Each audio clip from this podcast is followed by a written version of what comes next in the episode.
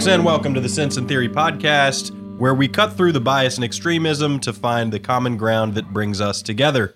I'm Sense. And I'm Theory, and today, boy, we got an episode for y'all. Today, we're going to be tackling the recent controversy that's been swirling around immigration in this country.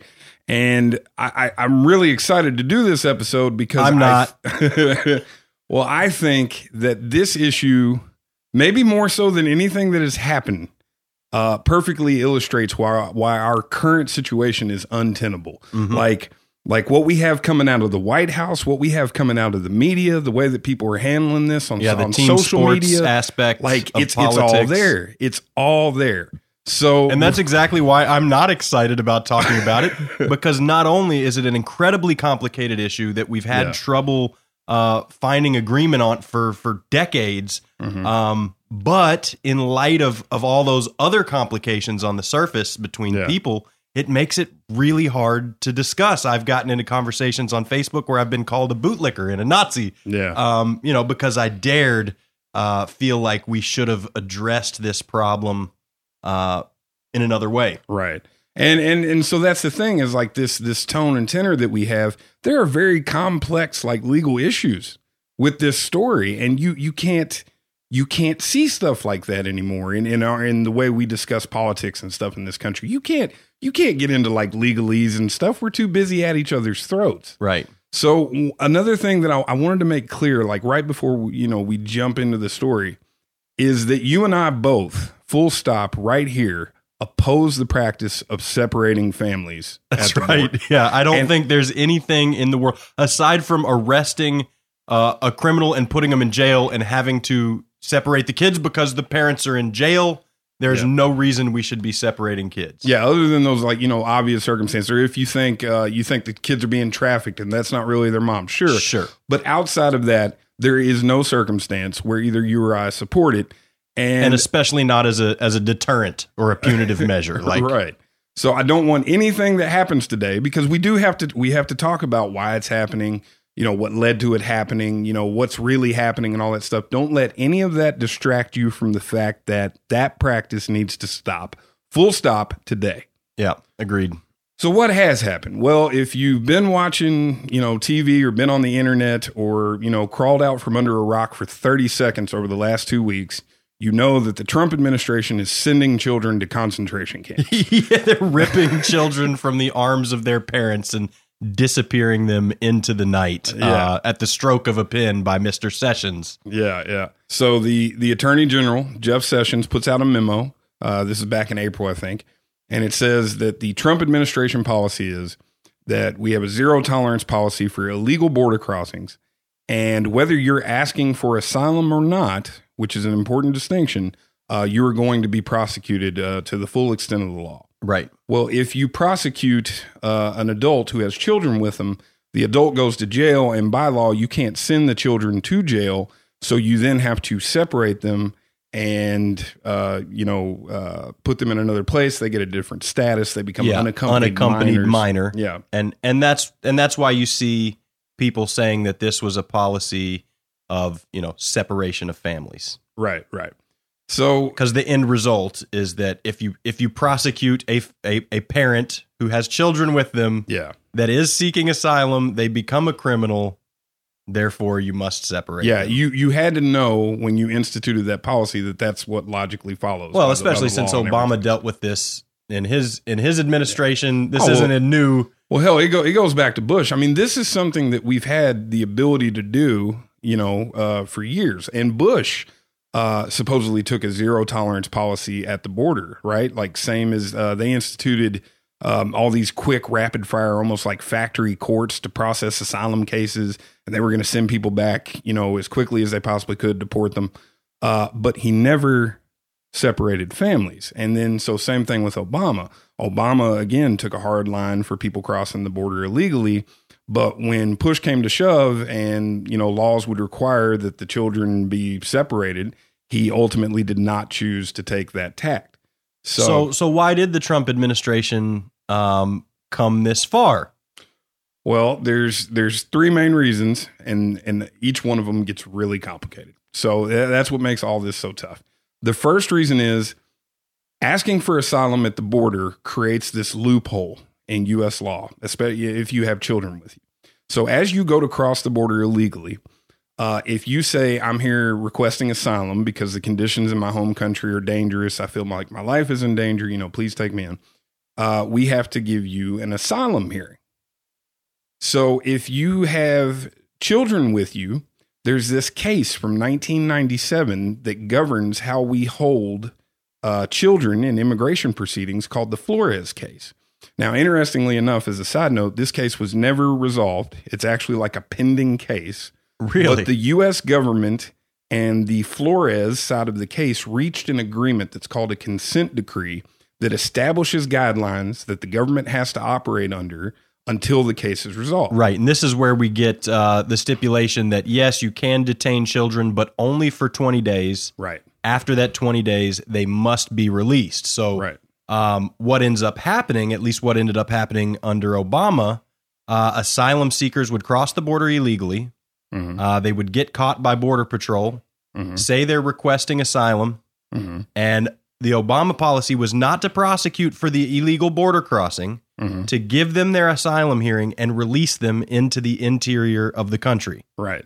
uh, And- pending pending their asylum hearing. Yeah. And hope that they showed up for that asylum hearing. Which I think I've heard numbers as low as forty percent that Yeah. showed back up for asylum hearings. So you had sixty percent of folks who entered the country illegally, uh, requested asylum, and then disappeared. It what ended up happening. It varies uh, year to year. So, for instance, I believe it was 2015 that um, it was actually they only had 40 percent of people return for their court cases. But then, interestingly enough, I saw in 2016 that something like only 38 percent didn't show back up. Okay. So you know it, it varies all over the place. I, I also saw a stat that I did not have time to verify before the episode, but they were like, you know, uh, the overwhelming majority of family cases uh, showed back up to court. Okay. So, Yeah. I mean, you know, those are things that are important to note, but at the same time, there's all sorts of things going on in Mexico and in Central uh, America in regards to child trafficking and gangs and whatnot that really would cause us to want to scrutinize who exactly Sure, is coming across That absolutely nete- necessitates some care right. um, and deliberation when when you're talking about people crossing the border. We do have, like you said, we've got uh, child sex slavery going on. Um, Mm-hmm. We've got drugs coming across the border. That's not to use that as a as a scare tactic because um, frankly, I don't think those problems are are huge problems, and I think we can address most of them in other ways. right. Um, but it's it's a fact that we have to grapple with. Well, it's and more importantly, what I what I'm trying to say here is it's something that you especially need to con- take into consideration before you start releasing people who may be involved in that into the middle of your country. Sure. right? I mean, like it becomes a little bit more important when that's the stakes we're talking about. Sure. So so this uh, the Flores case and and and the cons- consent decree and the release of the family in 20 days. Essentially, we're talking about what people are calling the catch and release policy Right. um, that that has been in place, you know, in previous administrations. Um, I I would ask why why release them back into the country? hmm Why not just send them back over to the other side of the border to Mexico pending their asylum hearing? Well, you can't do that. So recently, and one of the things that the Obama administration in particular had to deal with is we're seeing a huge upsurge in the amount of immigrants coming from Central America. And if you're coming from Guatemala or Colombia or anywhere down there, we can't send you back to Mexico. You have to be sent back because country. Mexico's going like, ah, they're not our citizens, not our problem. Yeah, you can't just go to Mexico and be like, "Here, take these people." You know, you have Well- to send. You have to deport them back to their home I feel like there should be some gray area there. For one, because if they came through Mexico, Mexico has fairly strict immigration laws. They should that they should be upholding. right. Um, so I feel like they do bear you know some responsibility there. And in fact, Obama took um, took that idea and and put pressure on the Mexican government and also gave them money to kind of curtail uh, you know the unaccompanied minors that were that were riding on the top of their main train line all the way up here. Spent money on enforcement in Mexico to keep those kids from from ever reaching the border Yeah. you know, and Yeah. kind of stopped the tide uh, within Mexico. I feel like that that shouldn't be off the table. Well, so you have a point in that if we had Mexico in a state where they were willing to work with us, uh, they're not. uh, with Trump in office. I mean, just straight up, they're not. Touche. And and if we were willing to pay them, you know, in effect, he he did give them a lot of cash.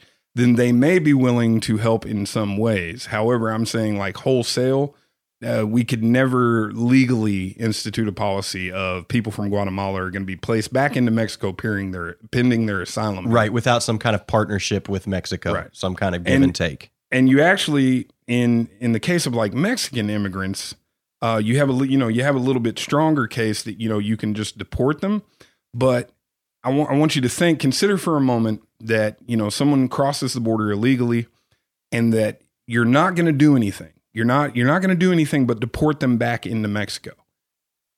Why not just try again? You know, Well, maybe this mean, the- time they're the not going to journey get caught. It's not easy. I mean, you got you got coyotes, you got the threat of rape, you got deserts, you got short supplies, and you know little whatever water you can carry and poisonous snakes and shit. So that's that's a deterrent in itself, kind of. Well, it, it is it is an arduous journey, and that's something that I, th- I think we're going to talk more about here in just a minute. But uh, they're willing to make it. You know what I'm saying? Like obviously it's being made, so the journey's not impeding progress too much. I, I'm just saying like so it, it, gets into the second reason why you know Trump at least ostensibly instituted this policy, and that is to create a deterrent, as it were. It's to discourage people from attempting to use that loophole to gain entry into the country. It's saying, you know, I mean, even to the extent of you're going to have your family separated, but you are going to be prosecuted. And if word gets out, they're hoping that immigration will stop. To to support that, for instance, uh, immigration, illegal immigration, it hit like an all time low uh, towards the end of the Obama administration, and then Trump got elected, and you you know Trump his rhetoric throughout the campaign, and it bottomed out. Absolutely. Like you know, illegal immigration bottomed out. You know, Sure. And and I think there's I think there's some it is effective to use criminal punishment as a deterrent. That's why we do it. Right? Um, the problem here is that when that deterrent also results in separation of families, and let's be clear, um, you take an eight year old kid from his mother uh, at the border and he has no idea what's going on, um, that can cause lasting psychological harm. So you're actually you're causing harm to the kids Right. and the kids didn't decide to come they're not the criminals they're just being dragged along with their parents so um, if if it were just if it was a zero tolerance policy um, and no kids were involved like i Mhm. don't really have a problem with using that as a deterrent the problem is when the when the kids get into the equation it muddies the waters it makes Yeah. things it makes things kind of disgusting and gross Well, I think I think it muddies the waters both ways though too, because by not doing anything, we're incentivizing uh, bringing children. Are we Hmm. not? You know. So I mean, so we've no, talked no, that's about that's that's absolutely true. Yeah, Right, I mean, if, yeah. if you're home free, uh, when you have kids in tow, um, why would you go to a, a legal border crossing and wait in line and wait for your hearing and all these things when you know you can just walk across the border, find a border agent, turn yourself in, and you're home free inside the country Mhm. pending your amnesty hearing. So yeah, it incentivizes, and it's kind of that's kind of gross too because because what you're doing is incentivizing a terrifying, horrific journey. yeah that same journey that you were just referring to. Right, right. Yeah, you're yeah. you're now saying, well. Uh, it's much easier if you just take this terrible journey, risk snakes and dehydration, and and maybe rape of your kids, and you know Yeah. uh, all the terrible things they tell us that happen on this on this these illegal border crossing journeys. Well, at a point, you had, you know, you would have situations traditionally where, say, the father or the mother, if she had the better, you know, chance, would come to the country and then hopefully bring the rest of their family over. But like you say, now this creates a situation where I have a better chance to get in by bringing my family. So there is a very real, like, uh, you know, uh, method of illegal immigration that we are penalizing and meanwhile lifting up this other method. You right. know what I mean? That's So- that's a little weird, and I could even see it incentivizing. There's a lot of homeless kids in Mexico. yeah. I could even see it incentivizing picking up a couple homeless kids on your way and and taking them in tow with you and saying they're family. You know, Yeah. I mean, I'm not saying that happens a lot. Yeah, but- I don't think it's the majority of the case by any stretch of the imagination. right. But I think I think it could happen, and and that's not good either. You know, think about those kids. You got to think about all the angles here, hmm um, not just not just one. and that's and that's the thing. Like, so it leaves us in this weird situation because I, I do feel like we have to have a way, a method of enforcing our border laws. But at the same time, I find the idea of family separation, as we've said, completely distasteful and a road that I'm, I'm frankly not willing to walk down.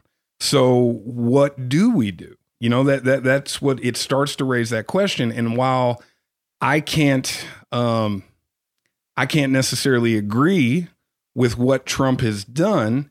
I know that the tactic that he's using is an old school tactic, right? Like one of the one of the ways that the executive has to leverage Congress sometimes is to enforce a broken law. Right. Is to take a series of laws and and and by executing them to their fullest extent, as he is the chief of the executive branch, he has now exposed the flaw and he's like, I'm gonna keep doing this until you fix it.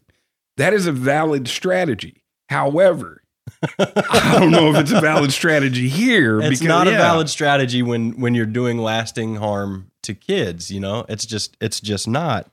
So when you ask like, where do we go from here? Um, I only see a couple options. Like, we can not prosecute border crossings for families at all, Right. and create this this wild incentive for people to just completely skip the legal border crossing uh, Mhm. or skip checking in at an embassy to uh, to ask for asylum. Uh, we can detain families together, you know, parents and children, Mhm. uh, pending their their criminal charges. At which point, once the once the criminal charges are filed, you may separate them anyway if they're still looking at jail time. Although I know we we talked about it, and most of the time it's time served yeah. uh, maybe a fine. So, uh, Right. you know, maybe maybe that's the way to go. Um, or we can do some terrible shit like uh, like ripping Pull families, families apart. apart. You know, Yeah, no, well, I it, it feels that way, right? But I think there are other solutions. Um, we just have to we, we have to start looking to, you know, like I was saying, like Congress needs to get involved, in my opinion. So for instance, why can't um, we institute a policy, at least to some extent, of using ankle bracelets on people that we're going to release into the interior of the country? Now, do I think we can effectively use ankle bracelets on you know, 30,000 immigrants and more coming every week. You know, I, I don't know. I don't know if we can monitor it. But so we take a ankle bracelet policy, right? And we also couple that with improving the process at the ports of entry. So, you know, one of the arguments that's that's out there right now is people are saying, well, these asylum seekers are crossing illegally because they can't gain entry at the ports of entry. They're being told to back away. And we're acting, you know, at times we're acting like the US is like keeping asylum seekers out. No, it's because they're overwhelmed. right? And and you know, so you just can't gain entry. So maybe improving that process and some of you know, like what Bush was saying, like speeding up the asylum process, adding more uh, centers and more employees and stuff. Sure, more judges to Yeah. hear more cases, Right. get through the docket faster. So I, I don't think that there is like you know under the current circumstances with Flores in place and with you know the the practice of asylum seeking you know happening and everything, there is no like single silver bullet policy that the executive can enact that's going to fix this. It's it's you really are like just in a mud hole. It's going to take some comprehensive approaches from different angles to alleviate this problem. Mm-hmm. Mm-hmm. So we could start to find those comprehensive approaches from multiple angles if we were having a nice civil discussion about But it. But that's not what's happened here. Surprise, Let's- surprise. Let's look at what happened. So, of course, uh, when the chance presents itself to politicize a situation, Mhm. that's exactly what everyone does. You've got uh, you've got the Trump administration lying out of the corner of their mouths. Yeah. You've got people on social media screaming uh, about the family separation issue. Um, you've got a senator who tried to visit uh, one of these detention centers and was turned away due to policy saying, "Well, they just wouldn't let me in. Yeah. They just turned me clean away." Uh, you know, Jeff Jeff Merkley uh, told CNN when my team called to request access to a shelter for immigrant children in Br- Brownsville, Texas. They were told it's the policy not to admit anyone into these centers, and we would not be allowed to enter it. Well, and actually, come to find out, that's not the policy. So immediately, uh, I think it was a Department of uh, Homeland uh, came back, or it's Health and Human Services that runs the shelter, and they said, no, "We didn't tell him he couldn't come in. Our policy, our long, well-established policy, is that anybody who wants to come in, you know, makes a request, and then it takes two weeks to process that request." Now, it's a fair question why it takes two it weeks. takes two weeks Yeah. to prepare. They're like they're talking to all their people, like, all right, stop abusing the kids. Uh, let's get out the good blankets and the nice sheets. Eh, we got to do away with these concrete cots. Someone bring in the cots from the closet, like quick. Yeah, no, it, it definitely makes you wonder, but at the same time, like Jeff Merkley knew that. In fact, his uh, chief of staff the next day they called him out about it, and they were like, "Well, they said that they didn't tell you that at all." And he's and the chief of staff guy was like, "Well, well, yeah, okay, they didn't, but." You know, still he's a U.S. senator, and he was trying. It's like, well, you know, I nah, mean, U.S. on, senators don't get to just magically trump policy. You know, Yeah. just because you're a senator, it doesn't make sense. And I could see some legitimate reasons for a for a policy of of of waiting. You know, you're protecting kids, man. Right. There's there's kids in here. You want to make sure like nothing. Whoever's coming in there is eh. is okay to be in there. Exactly, and a senator, man, maybe you know he should be bumped to the front of the Yeah. line. I Yeah. feel like there, there Yeah, are you, you give him a little extra credit, but I mean, he very much so. I think they called uh, it was 24 or 36 hours ahead. So I mean, it very much was him calling and saying, "Hey, I'm a U.S. senator, let me in," and somebody just following policy. I Yeah. mean, you know, that is their policy. They were Yeah. like, "No," you know, Yeah, you can't really fault him for it. We can talk about whether the policy should change. yeah, maybe the policy should change. Right. But Jeff Merkley uh, saying one thing while the truth is the other is just just Yeah. as bad as as you know Trump lying out of the side of his mouth. Now that's not all Merkley had to say. He did see some things because I mean he still went down to the detention center and stomped his feet and made a big thing, and he he did still see some things. To read his quote, uh, he said, "When I was at the center at McAllen Border Station, uh, this is the processing center." Uh, I, I did see the people, hundreds of children locked up in cages there at the facility. They have big cages made out of fencing and then wire and net stretched across the top of them so that people can't climb out of them.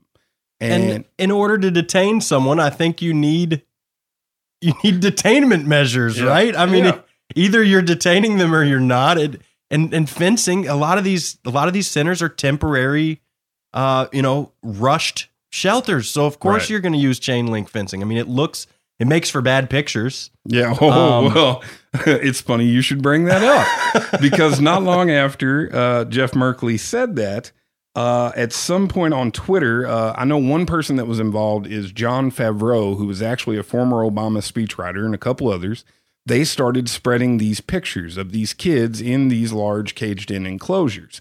And they were saying, "Look at these conditions. These are, you know, it's terrible. Uh, we've got kids wrapped up in those those tinfoil blankets that you sometimes see firefighters giving people after Mm-hmm. Space fires. blankets. yeah, space blankets.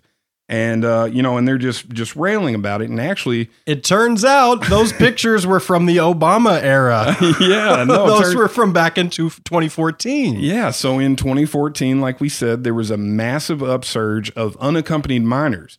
Uh, it actually it wasn't a situation where families were getting separated, but all of a sudden, from Central America, this huge surge of children showed up at the border, and the Obama administration was overwhelmed. They established uh, family centers in Texas and Pennsylvania, and they were trying to you know cope with it as best they could. but- Popped up these popped up these chain link Yeah. fenced enclosures to to hold these people and figure out what's going on. yeah, Because because it's either enforce the immigration policy or have open borders. Right. and and the idea the idea behind the enclosures too is you've also got a bunch of kids.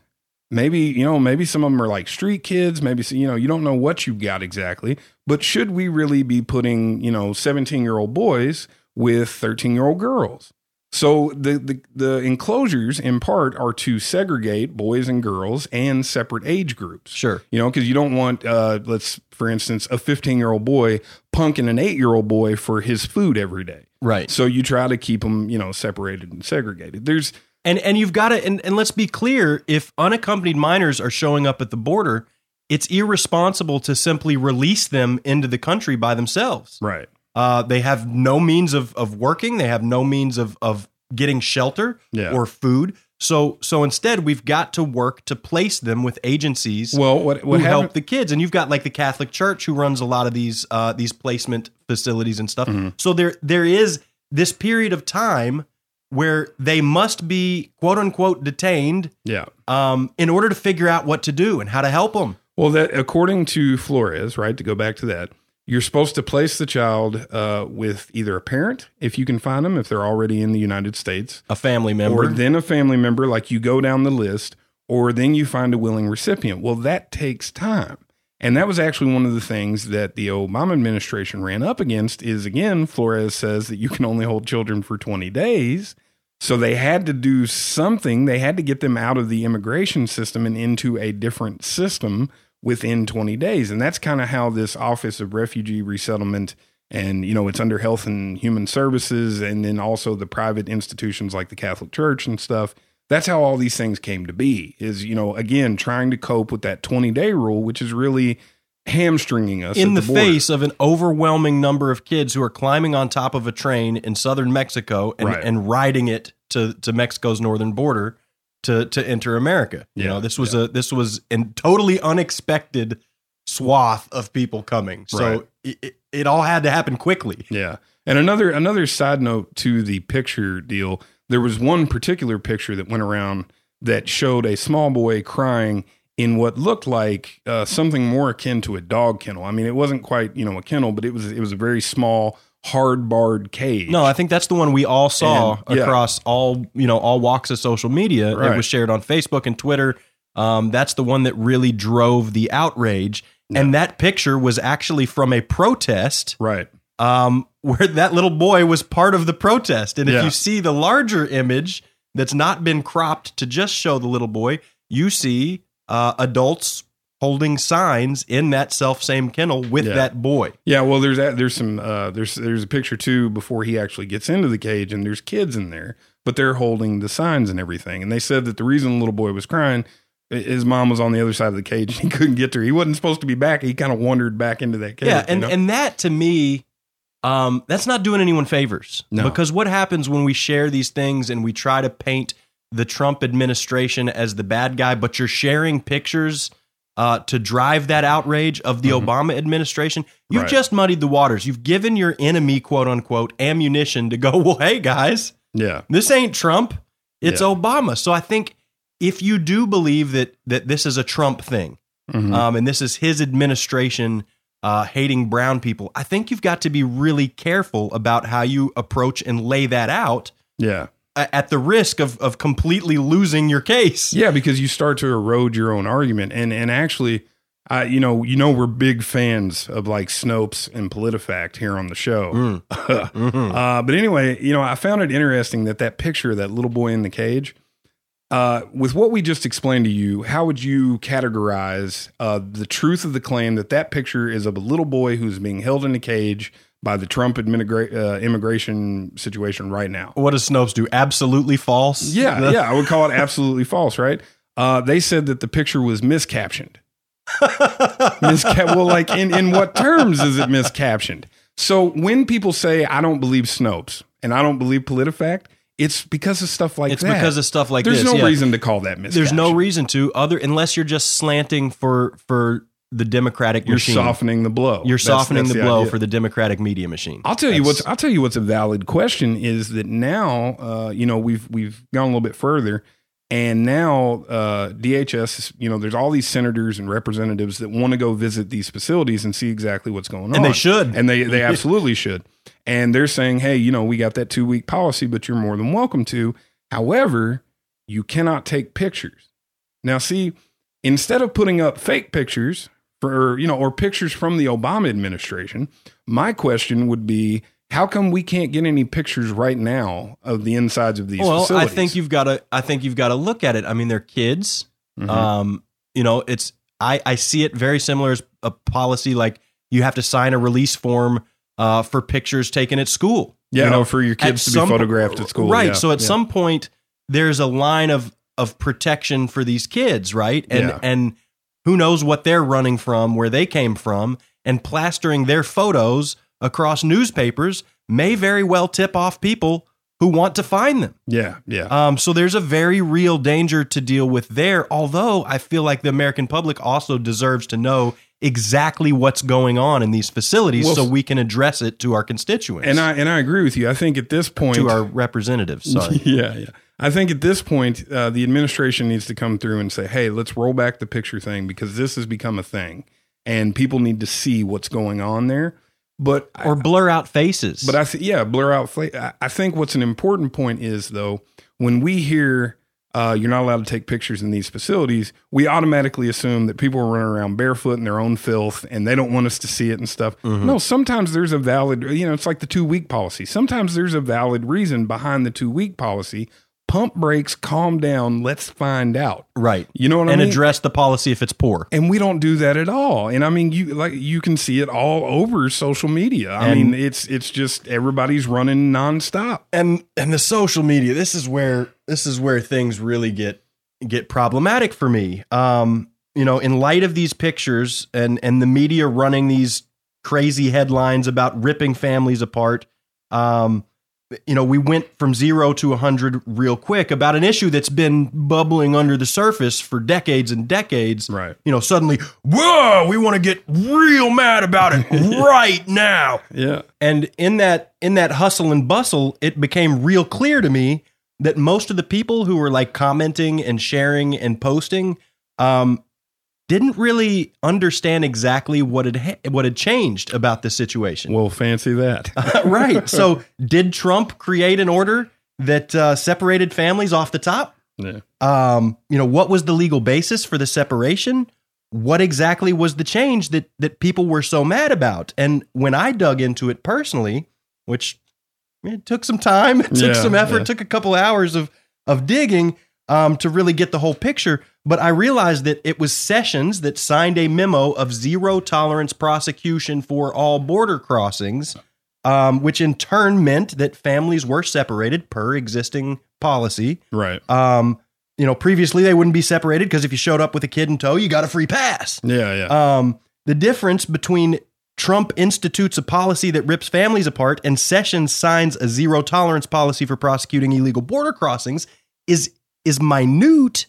In a, in a sense, but it's actually huge because if you go at one, then you leave open uh, all these these weird mischaracterizations of speech. So, like you know, when when he says this, when Sessions says, uh, you know, we don't have a choice but to do this. He's already got it assumed in his head that zero tolerance needs to stay in place. That's and when right. you say you're choosing to do this, he can fall back and say, "No, it's out of my It- hands." It lets Homeland Secretary um, uh, Christian, I don't know how to pronounce that. Is it Christian Nielsen? Yeah, we'll go with um, Nielsen. to say we do not have a policy of separating families at the border. Period. And it's and it's somewhat truthful, Yeah. right? Because we don't have a policy of separating families at the border. First off, if you cross legally, you're not separated. right.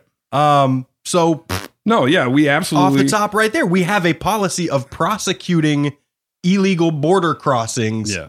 with zero tolerance. We have a policy that leads to family separation, but at no point did we institute a policy that's of right, and it's separation. a small distinction, but it's super super important. It, well, it's um, one that blows up. It blows up social media. It blows up the discussion between you or I on the street. That's right. Because now we have two different versions of truth. you and know? and that's the key. You know, the, the media ran these headlines to fuel outrage, uh, to get clicks and shares, to get ad traffic, Mm-hmm. and and to drive votes for the Democratic Party. Don't think for a second that that wasn't part of how they ran this. yeah, Um, but it left us asking the wrong damn question. If if media had run headlines, session implements zero tolerance for prosecutions, Mm-hmm. we could ask him to roll that back yeah, and get back to a place that was at least somewhat acceptable while we try to fix the issue. You know, instead, Well, never. I think. I think uh, to your point, never let it get tossed to the side. So I think initially, uh, you know, when it first broke, we were talking about zero tolerance, right? But then, you know, the Jeff Merkley thing happens, the pictures happens, and now, like you said, the headlines are we're separating families, we're separating families. That creates a gray area that doesn't need to exist.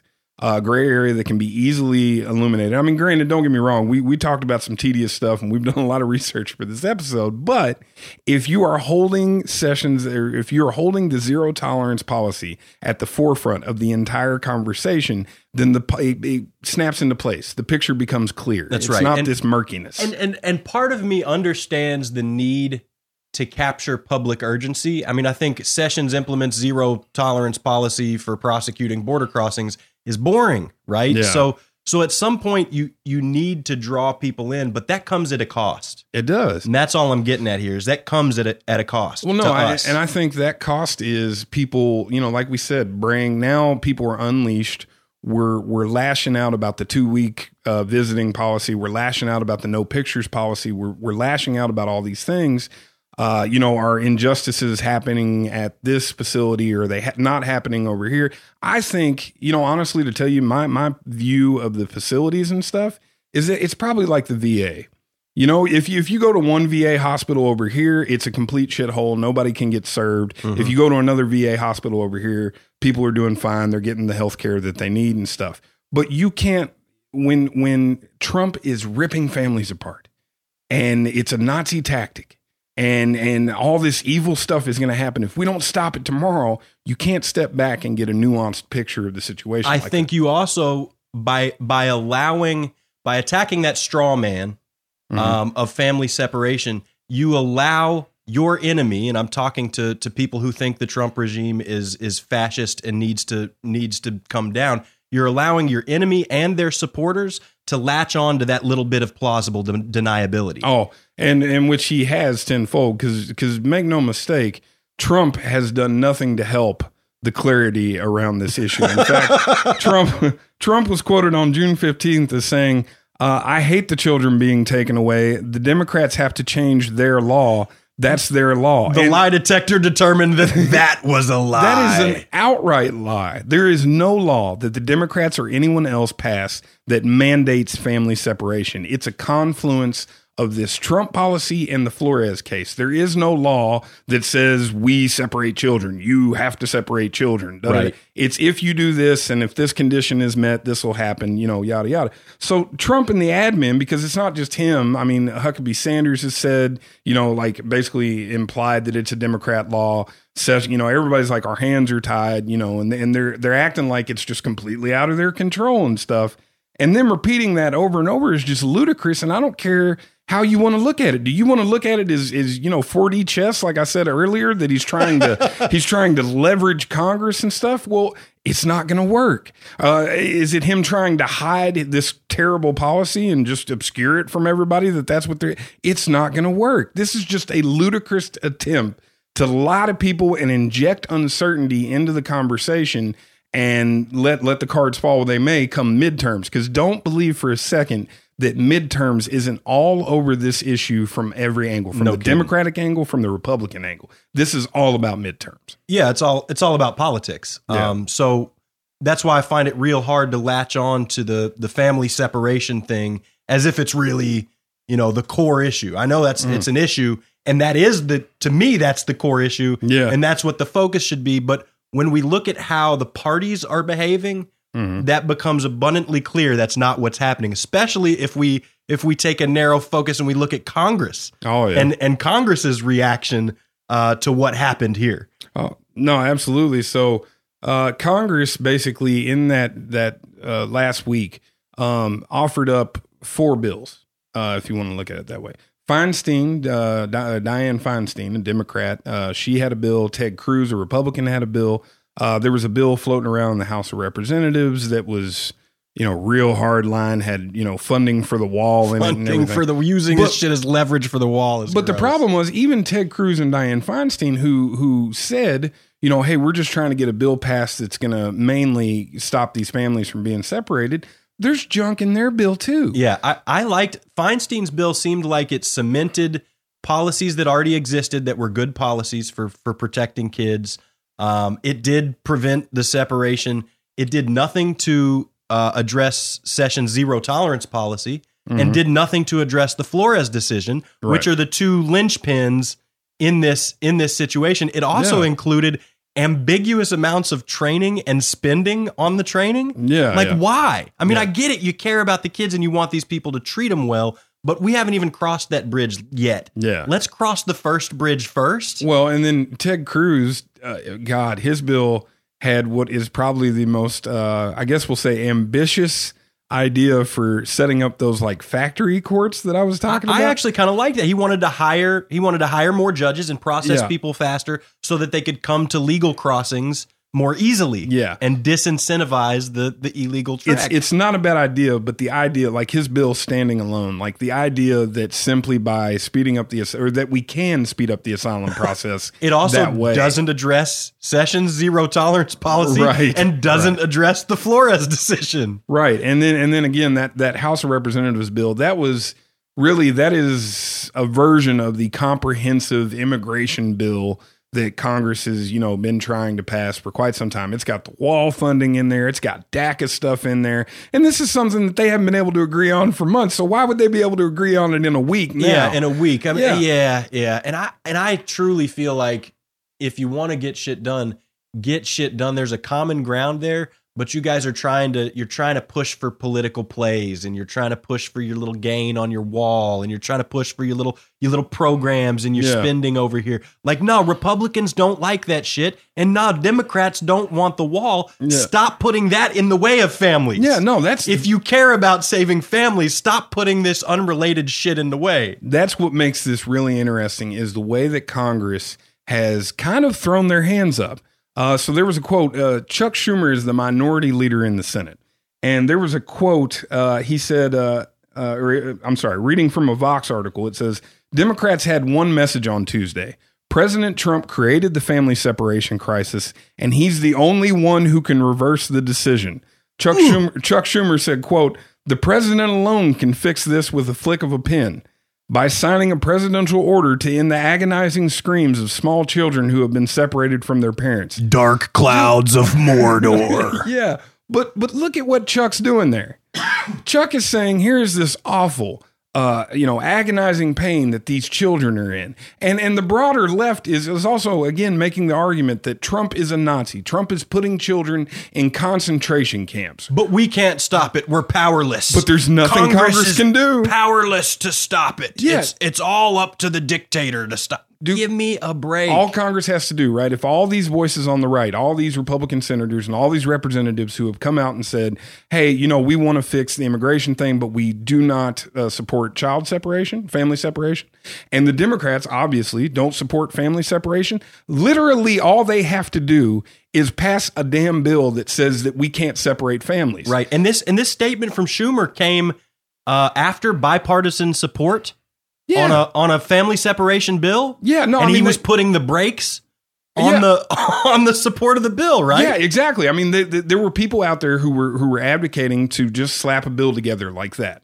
They were like, you know, Cruz come with his stuff, and you know they come with all that, and they were like, hey, let's just put a simple bill together. Actually, there was a Republican congressman who, uh, to give you, you know, a precedent, uh, who right at the beginning of the the congressional term last year made had a one sentence bill that says we repeal Obamacare. Like it's not like and it, you know it didn't go anywhere, but but it's not like But they it can be do that simple, right. You could you could you could do this with two things. You could codify Flores, which says that you have to release children after 20 days, and you could also uh, put in the same bill that we do not separate families. If you do that, then you have catch and release. Right. And you can say, "Hey, we're going to we're going to figure out this immigration thing, but right now we have to stop the administration from, you know, doing the separating these families and stuff. So we're going to codify Flores, make it an actual law, and then we're, you know, we're going to do and, this. and do you think a. Republican Congress is going to come across the aisle for that without I wall funding? I would love to see all those Republicans get up and make the case that they cannot support that bill to simply stop families being separated. Yeah, and I, I mean, you saw you saw 13 senators come out and write a letter um, that said they want the, the practice of separating families immediately ceased. yeah, yeah. And- so and for them to give turn us around, time, go ahead and do that, Trump. These are Republicans asking the Republican Party yeah, to come over to the Democratic side. That's 13 of them. You got Yeah. a pretty good shot at getting those 13 to sign on. no, at absolutely. the very least. And what you have to do is you have to get to 60 votes in the Senate so that you can override a veto, right? You have to get to two thirds or whatever. And and I don't think that it was not achievable, but Schumer, we're not even going to try. It's it's on Trump, right? This is Trump's baby. I'm not saying he's not responsible for it. But for you to act like in this country the executive completely just steamrolls Congress, well then I mean, I hope he's not a Nazi. Right. I hope we're not on the road to, to fascism because you're not going to stop him. yeah, you're you're putting down the only weapon you have as a check and a balance to the executive power. And I think I think a lot of this is is a result of of confusion among citizens about how this stuff actually works. Yeah. You know, I I don't think that most of the Democratic constituency thinks about executive power when Chuck Schumer is saying this. Yeah. You know, I don't think that's on their mind. Yeah. And you know, whether that's failing schools or Well, no, I think don't know what. Congress has tricked us into thinking it's a very complicated thing. That you know, like that, that passing bills takes you know all this stuff. It's got to be ten thousand pages long, and it's got to have all these codes. No, dude, Congress can pass a law that says Monday is Friday if they want to. You know what I mean? They're they're more than welcome to do it. Now you get to have some court challenges, stuff like that. We're not going to get into that right now. As much as I love the court, but uh, yeah, Congress is really the driving force for lawmaking in this country. I mean, they are the engine that creates our laws. So if they can't do it, then my God, who else? And that's what we need to be looking at. I mean, I think that again, this this situation exposes so many things, and one of those things is how how we've let them completely pull the wool over our, our eyes to the point where we think that things that are their job aren't even their job. right. And and consolidate power on the executive even Yeah. more and Yeah, even well, more. well, thank goodness the executive has more power because now Trump has fixed everything by issuing an executive order, right? Yeah, and I and I think to me, this is the reason.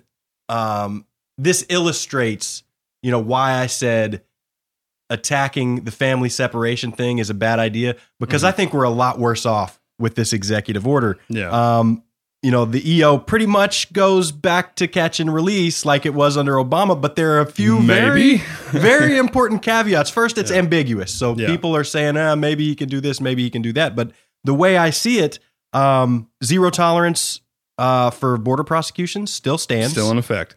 Uh, when families are released after 20 days, per the Flores decision, now they're being detained together. Mm-hmm. Um, their parents are still facing criminal charges, Right. which does weigh into their asylum hearing Yep. you are much less likely to be granted an asylum when you've got pending or or you know actual criminal charges. Yeah. Yeah. Um, and they could still, according to this law, be separated after that twenty days. Oh no, abs- absolutely. The, the interesting thing about the executive order is it either does everything or it does nothing. It's worded so crappily and so ambiguously. Um, so the order says kind of that the administration is is uh, going to treat the family unit as a family unit. They're not going to split them apart anymore. Uh, it says to the full extent of the law. Well, in 20 days, those kids have to be released. Nowhere in that executive order does it necessarily say that the, parents are released with them. yeah, that the parents are released with them and that they're not going to separate them. Now, you can make the case that, I mean, when Trump signed the executive order, he's saying, you know, we're not separating families. So I think if he then, if 20 days after this executive order was issued, he starts separating families again, I think it's done. It's over. Blue wave for the midterm, impeachment proceedings begin. Like that would be the ballsiest of ballsy moves. And it's Trump. Maybe he does it. Well, Maybe he does it. the other thing that executive order set up though was um, in order to challenge the Flores decision. Yeah. Yeah. So, so what this is also opening the doors for, and, and why you see the headlines running indefinite detention, this, that, and the other, Right. is because if if they adjust the consent decree yeah. and bypass that 20 days, then now you are setting up a situation where the family is detained together pending the criminal charges, which could Yeah. take a year. yeah. Yeah. Or even So- the asylum hearing. So now you're years. holding these kids with their parents Right. in a temporary detainment Yeah, facility for up to a year and clearly and clearly with the way everything stands this is what the trump administration wants at this point because also in the executive order they've asked the department of defense and various other agencies to basically start cobbling together all the the detention areas that they can put together Right. now you know and and funding and and approved. I can't believe Republicans get behind this shit because approved funding and spending for creating the facilities well uh, with no oversight, as far as I can tell. well tell. that's just his executive order like no nobody necessarily got behind it you know what i mean he's just it, that that would be the same as creating uh, temporary tent cities in the wake of a hurricane right, you still got to spend the money to yeah, do it. well, I mean, you have to spend the money, but it- we're not talking. It wasn't like the GOP was like, "Hell yeah, let's spend some money." Is all I'm saying. So, but um, eh, but no, it, it is. It's paving the way to be able to hold families indefinitely, and all of a sudden, uh, or immediately, the left is still up in arms. They're like, "Hey, well, you know, the fight's not over." Well, that raises a very interesting question, right? Because now we have to kind of stand back and, and like look at what the, the broad argument is. The broad argument is we cannot separate the families, but we cannot detain them together. Uh, looking around the left, we've seen, uh, you know, someone like uh, Cynthia Nixon, who's a former Sex and the City actress. I guess we're not done electing celebrities. She's running for mayor in New York City. Oh, you don't say. But uh, anyway, she uh, is calling for the abolition of ICE and not taking, you know, not reinstituting any other agency to do what ICE does. And that's the enforcement agency in charge inside the borders. So when we do release people and they do not show back up for their hearing, Yeah. ICE is the uh, ICE are the people who would go nab them. So essentially, I see what you're getting at here. You're you're essentially saying, well, left, what do you want? Right. You don't. None of the ways we can enforce the border currently work for you. They're saying they're saying that we shouldn't charge people who who ask for asylum. They're saying that they should not be charged criminally. So if you ask for asylum, you can get into the country. Once you're here, we don't want ICE to go find you. Oh, and by the way, we're also arguing for amnesty for everybody who's already here. Sanctuary cities. uh, we have sanctuary cities to help people who are already here hide from the federal government. It sounds a lot like open borders. That just- sounds like open borders just to me. sly, sneaky out of the corner of your mouth. Well, no, it's actually it's worse because if it was open borders, we could have an open conversation about it and debate the merits of open borders. But that's that's not what we're doing at all. Instead, we're just going to obstruct and oppose all these various measures with which we would enforce immigration law and say, "Oh no, we want to keep the borders safe too," while practically in effect advocating for open borders. I think one of one of the interesting things that I saw this week is Keith Ellison, who is the vice chairman of the DNC, and, and a, a large swath of uh, Democrats were upset that he's not the chairman of the DNC. Uh, was uh, spotted at a protest wearing a shirt that says "I don't believe in borders." Democrats, you want open borders. Like, just I, I would respect you I wouldn't so even much say more. Democrats, you want open borders because I, I feel like you're addressing that to the voters. Yeah. I'd say Democratic Party officials, you want open borders. And Democrat voters, please understand what your party is fighting for. Yeah. So you can decide whether you actually agree with them or not instead of buying into the outrage machine. No, no, you're right, and thanks and thanks for holding me to that. I and in fact to illustrate that, uh, I saw an article the other day that said the new way for progressives to indicate that you know because in the Democratic Party you have you have a difference. You have the old school Democrats and then the Keith Ellison, uh, Kamala Harris, Cynthia Nixon progressive wing of Democrats, and they're saying the way to indicate that you're a progressive Democrat is by calling for the abolition of ICE. So it is a segment of the Democratic Party, but I would argue kind of like I talked about last episode, it's a bigger segment. You know, it's it's like telling me, oh, it's just college kids. Oh, it's just a it's just a few kooky Democrats. No, dude, it's the vice chair of the Democratic National Committee. So we just opened up a whole can of worms with open borders at the very end of this episode. I know you guys got to be wondering, like, where do we go from here? Well, Well. uh, in the course of, of of researching and learning about immigration, which for me I was totally unclear on, um, we realized there's there's way too much here for one episode. So uh, we're actually preparing another episode on the open borders discussion Right. uh, because I think that's the discussion we ought to be having when Mhm. it comes to immigration. Like that's really the two ideas that are at odds here are enforcing immigration laws or opening the borders and Yes. and and you know loosening immigration laws. So uh, we've got an episode coming for you very soon. Um, that is the sneak disc conversation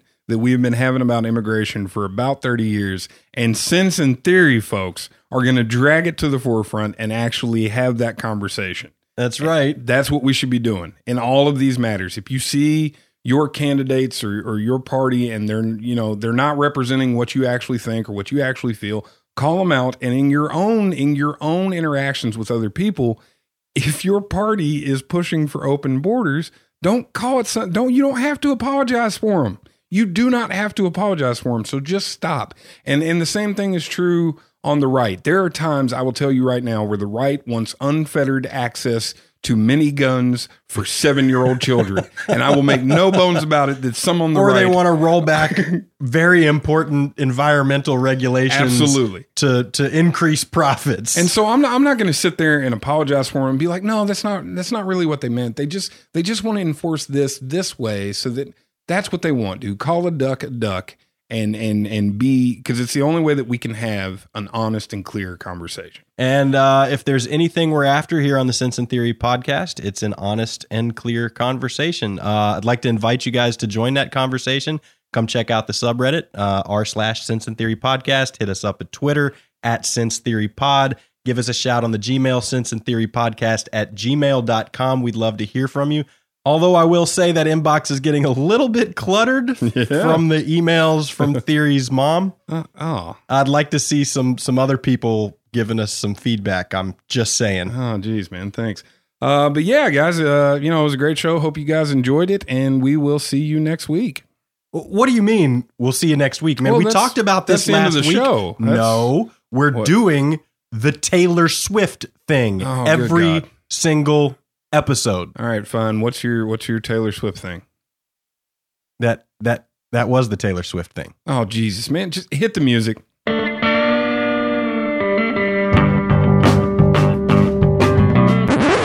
Whoa, whoa there, buddies. What are you guys trying to pull? Oh, yeah, big fan of fact checking, huh, Sense? You love criticism. And now here you are shutting down my fact checking segment and instituting a policy of beansless shows? I would like to state unequivocally for the record that we here on the Sense and Theory podcast do not have a policy of beansless shows. Yeah, we instituted a policy of doing the Taylor Swift thing earlier. By law, we have to end the show after Taylor Swift. This is bullshit. Well, it's a, it's a democratic policy, man. Ask them about their barbaric law. Oh, and I'm supposed to believe you, Theory? You're running around the show, still butchering people's positions like some kind of official title serial killer. Cynthia Nixon is running for governor in New York, not mayor. And the made up and toothless consolation prize they gave Keith Ellison at the DNC is deputy chair, not vice chair. You fellas are losing it if you think you can roll this burrito beans free. Who's going to call Theory out for saying in absentia rates in asylum cases have flip flop when they've been a consistent 40% for the last three years? And who's going to call attention to all the facts y'all leave out?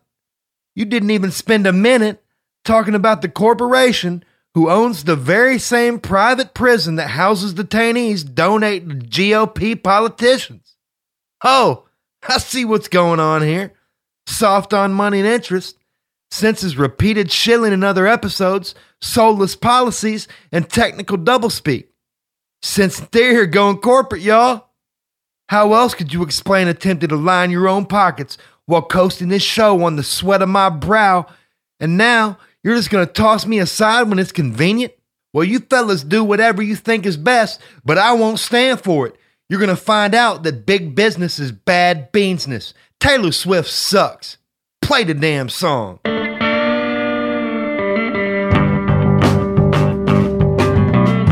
Is world class producer and fact checker extraordinaire Beanzo of the Sense and Theory podcast. I want to thank you all for suffering through each show to hear the righteous takedowns I drop on the fellas. Please go like and review us on iTunes. It'll mean a lot to the guys, but more importantly, it'll help keep your old buddy Beanzo on the air. There's links to all our social media in the description, and feel free and tell the fellas how wrong they were at Sense and Theory Podcast at gmail.com. Tune in next week to hear Sense and Theory get all up in their feels when I burn all their hard work down again. Beanzo out.